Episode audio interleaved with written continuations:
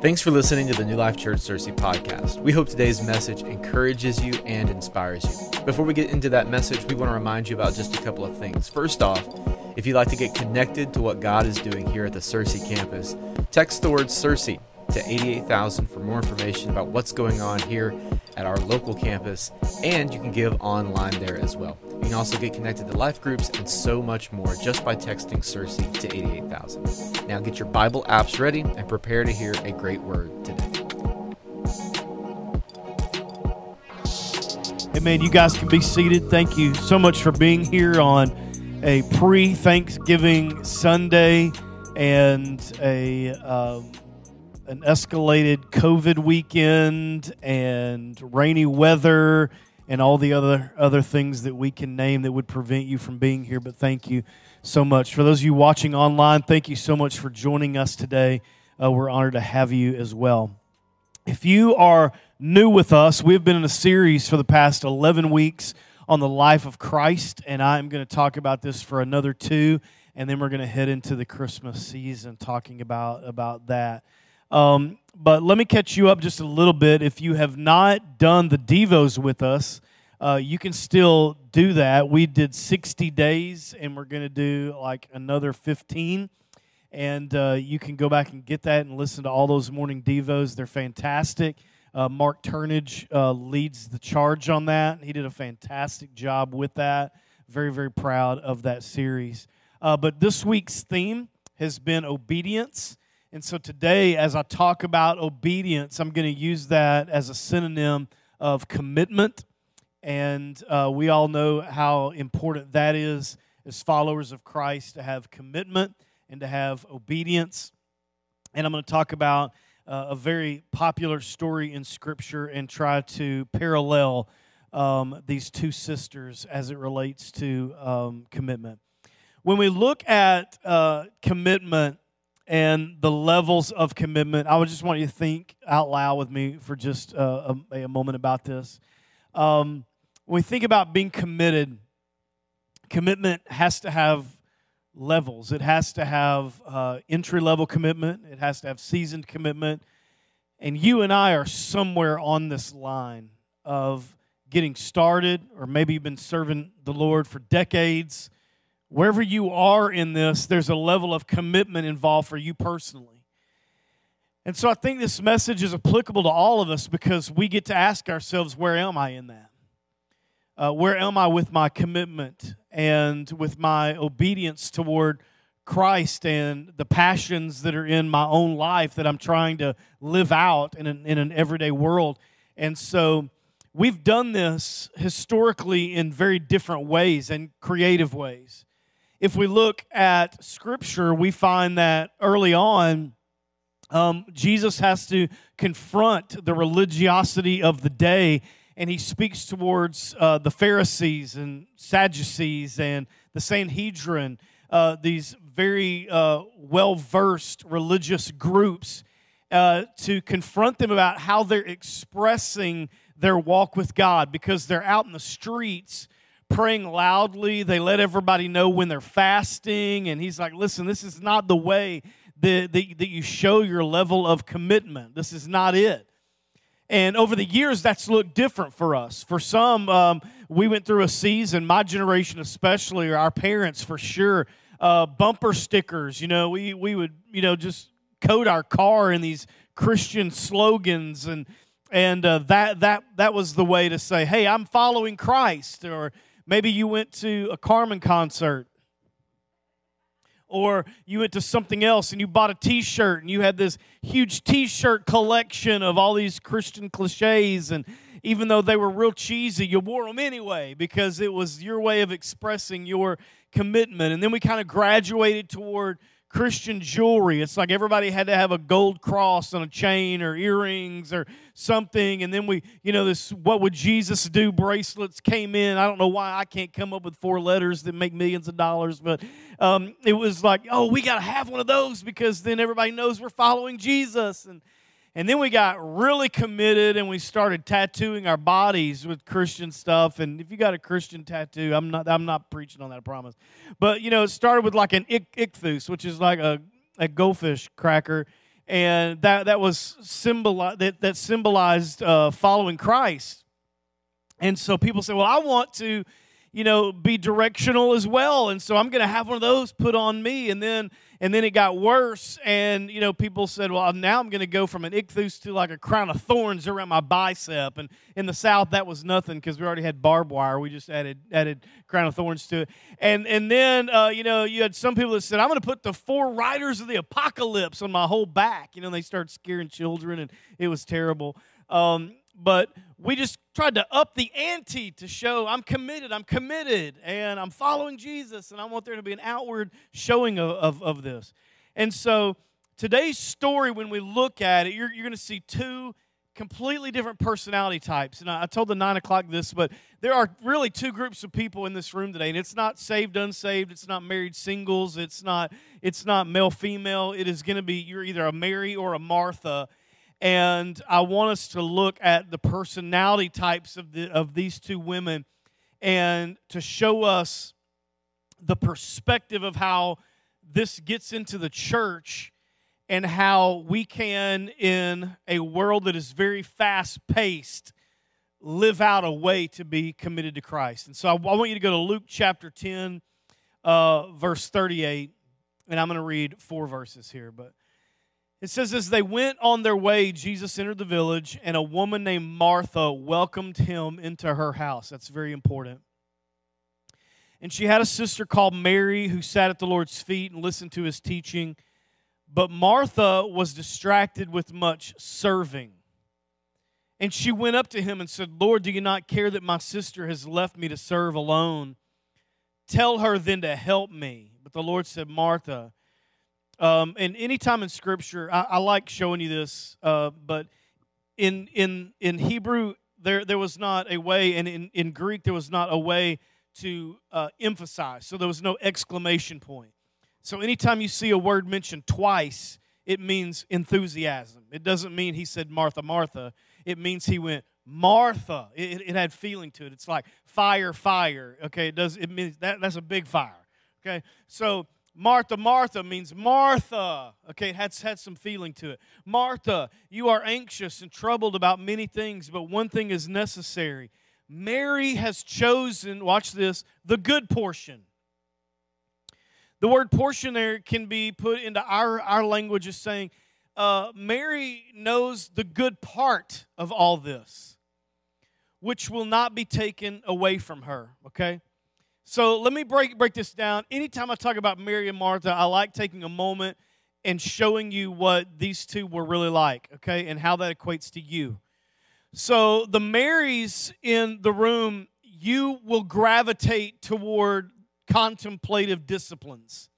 All right, you like to reflect and soak and do Jesus yoga, and you like prayer and journaling and those types of things. Very contemplative, inventory taking kind of personality.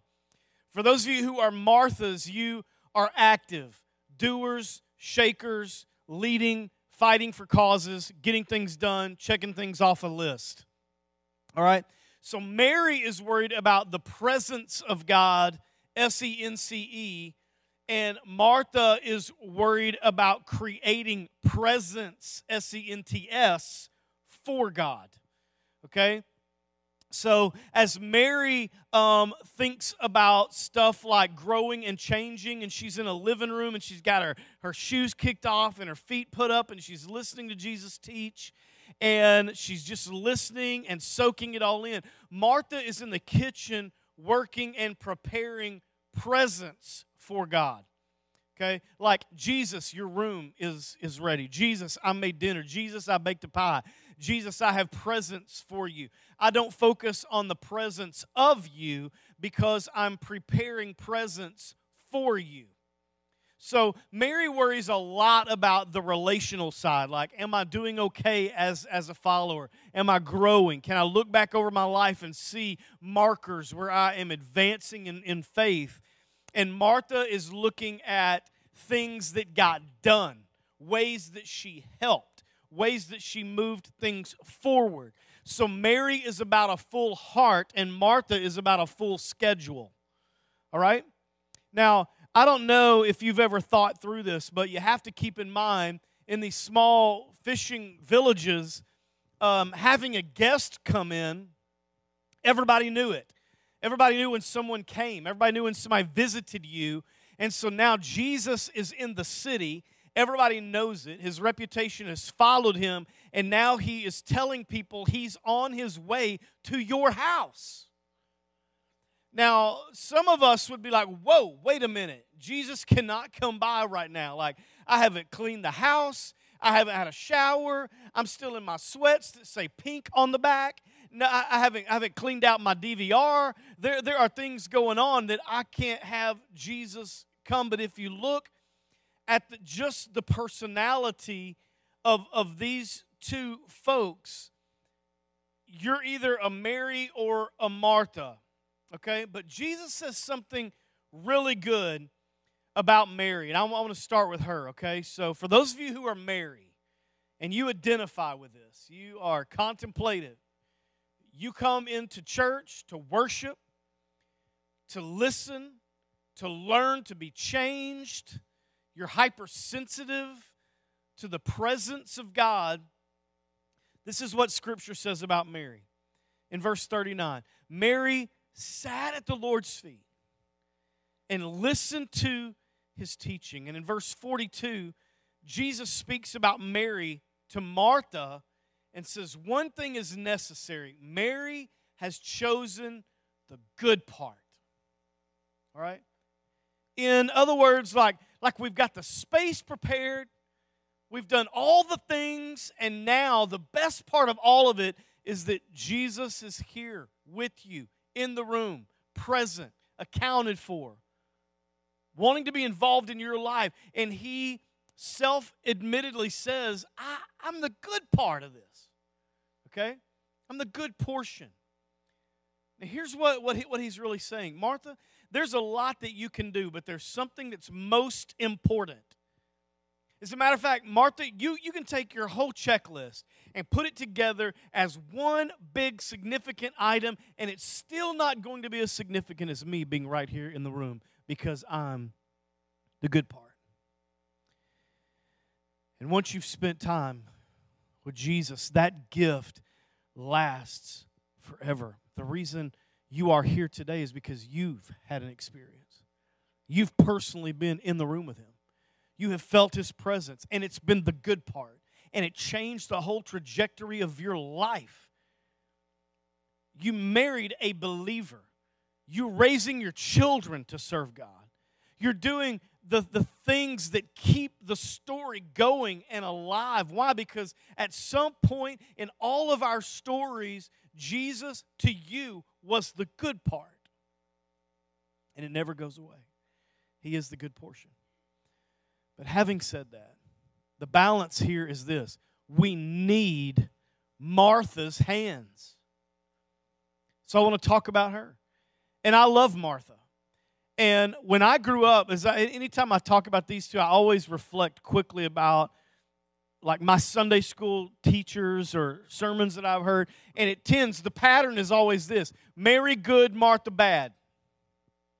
So, like, Mary, way to go you you are listening, you are learning, you are growing, you're doing it. Now, Martha, you in that kitchen, it's bad. Like what, what you should have done is, is, is come in here and, and, and, and been here. And, and so because of the way you served, bad. Mary good, Martha bad. But I want to be her attorney for just a minute because I like Martha. And we need Martha. And Martha is, is, is great but we treat her terribly in this story. And maybe I like her because I too am task oriented. It makes me feel good to put a check mark beside something that I've done. It makes me feel productive, accomplished, efficient. My blood pressure goes down. But here is where we question Martha's commitment. We want to condemn her because she's not always in a state of prayer.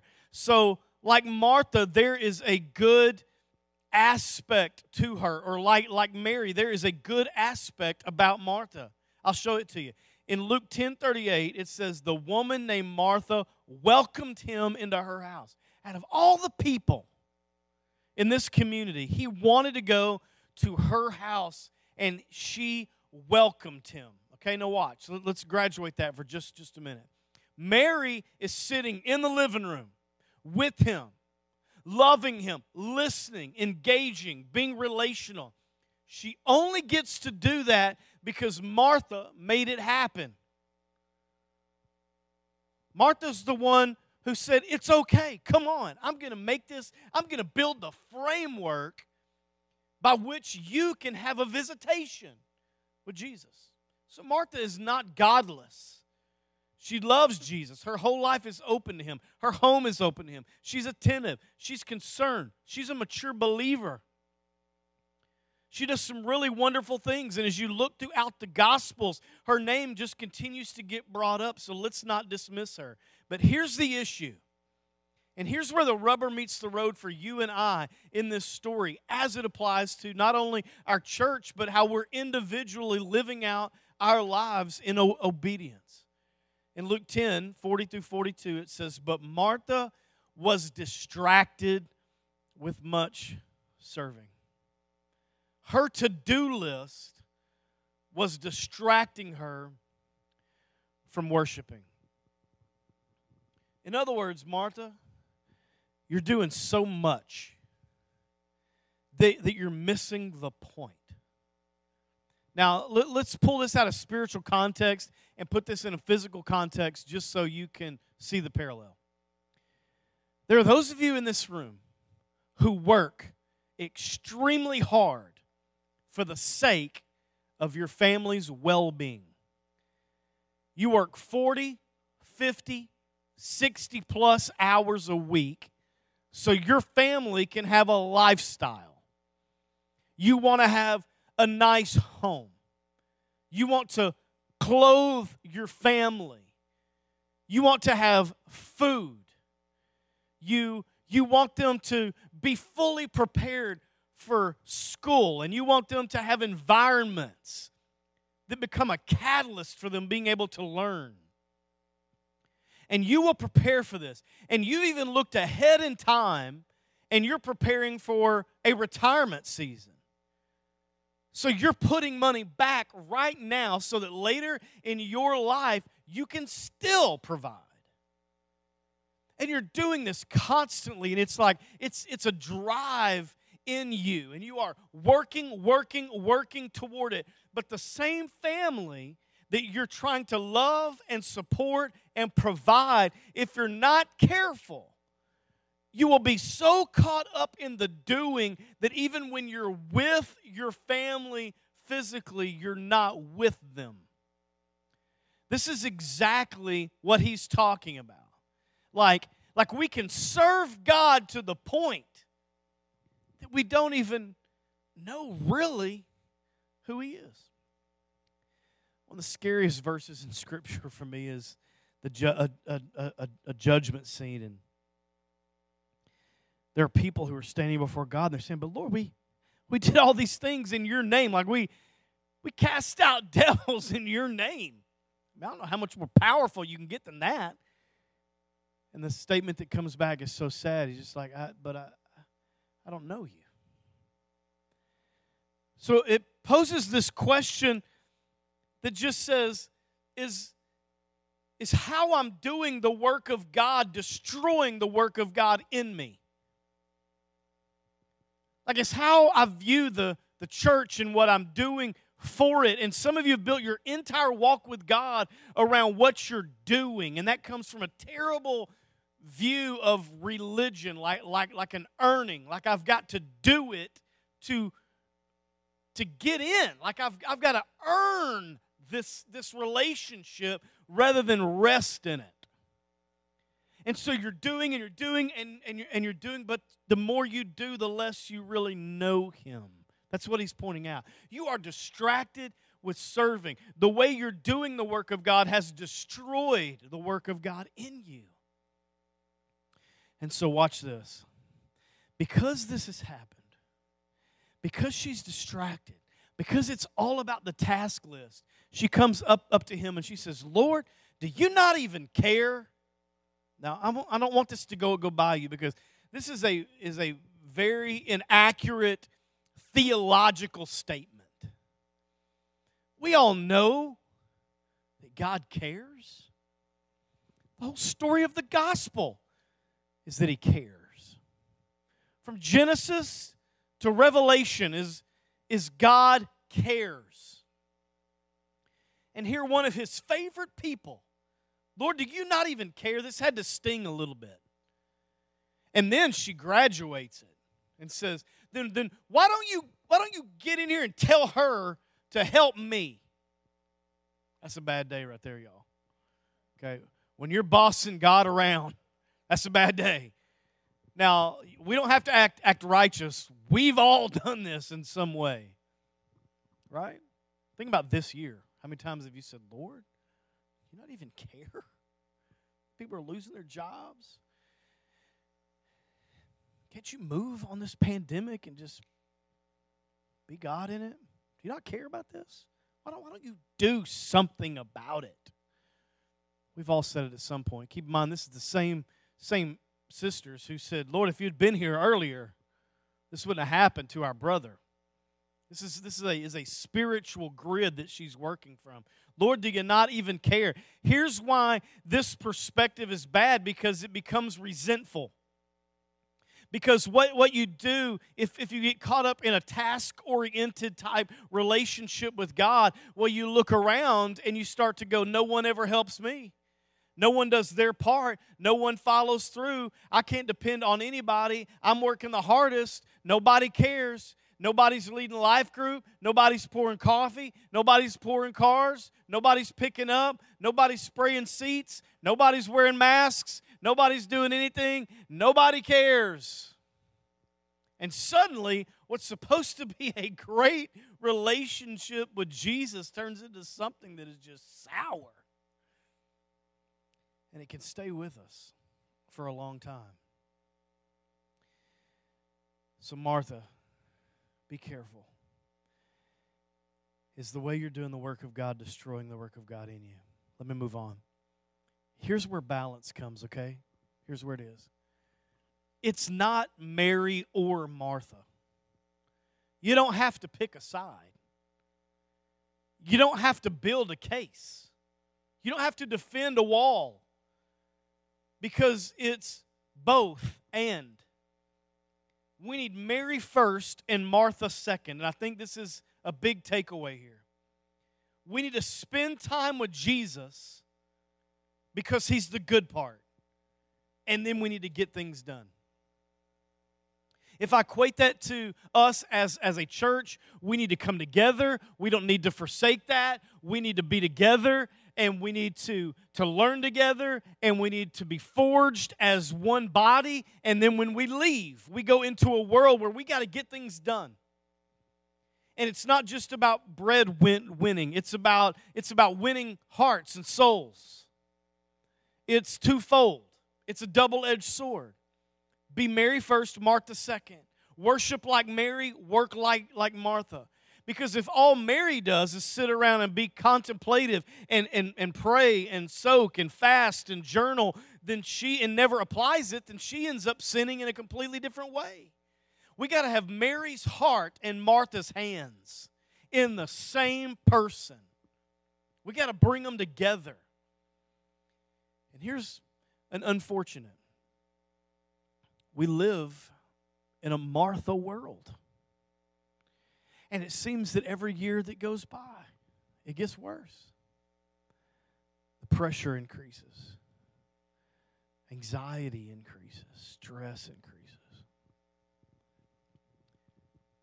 I look at a, a lot of research that pertains to adults, and adults learning. And right now, we have more problems focusing than we ever have.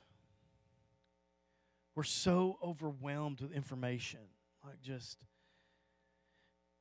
I got to do this and this and this, and I got to do that at work, and I got to do this at my house. And then you add a holiday to that. The things that you got to do to have people over, to serve, to pull off the perfection weekend that you're wanting to have. And then you're going to be doing things to your house, buying gifts, thinking about other people on top. It, it becomes another plate to spin, and you lose you lose focus. It's a Martha world. It's fast. Used to, people cared more about your integrity and your character, and they would hire you off of that and train you to be pr- pr- productive, and that, that has flipped. Now it's what can you do for us, and we hope you have integrity. It's driven, and we're troubled, and we're anxious, and we're, to use Jesus' word, distracted. And it leads to all kinds of things stress, anxiety, depression, anger, heart disease. Much of it can be attributed to inheriting a fallen, sin filled, Martha type world, and it's all we know. And when we look at the span of time and every generation in front of us and those that, that will come after us, you and I are a blip on a radar that we have to get we, we, we have to get a hold of this and say, how can we, in a Martha world, be balanced with Mary? Because God intended the world to be Mary first, then Martha. He designed it all to be a Mary world with some Martha moments. Serve me, be with me, grow, understand heaven and eternity, and then have moments where it's Martha. And we've completely turned that. You ask people about their relationship with God or church, it, it, it becomes a luxury conversation. Like, I'm not afforded the luxury to attend on the weekend, or I'm not afforded the, the luxury to think about my relationship with God, Kevin. I'm moving at a, at a fast pace and, and cadence and i just I don't, I don't have the time christians have a luxury to, to, to follow god to be contemplative to, to be able to to, to block off an entire Sunday morning to go to church together and be together and go eat with friends afterward or have a life group on that, that evening. That's a luxury I can't afford. And, and, and we've, we've turned it. Now we're, we're a Martha world with Mary moments. But this is what I, I'm, I'm going to end with this. This is, this is my thought.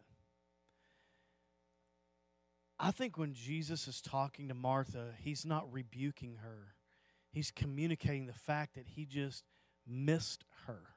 So let me frame this for 60 seconds. Jesus is not upset about the preparation. And one of our core values here is that excellence honors God. We want the building to be prepared. We, we want lesson plans for your children. We want there to be a general direction. From this worship team, preparing of his message. We want to all, to all to have some excellence to it because it honors God. But none of it can take the priority over being with him. If we've missed the person, we've missed the point, and the person is Jesus. If we get everything about the organization and everything about the building and everything about facility and, and, and everything about personnel and policy, you completely miss the presence. And I think what Jesus wanted was hey, Martha, can you, for a second, bring some balance? Just put your apron up. Come in here and be with Mary and I. Let's, let's just talk. Let's just be together. And when this meal is over, Mary can join you and help in the task list. But right now, in this moment, I'm here. I think it could have gone further. This is not in, in, your, in your Bible, this is just a thought. But I think he could have said this and it been accurate. He could have said, Mary or Martha, I, I, don't, I don't have a lot of time.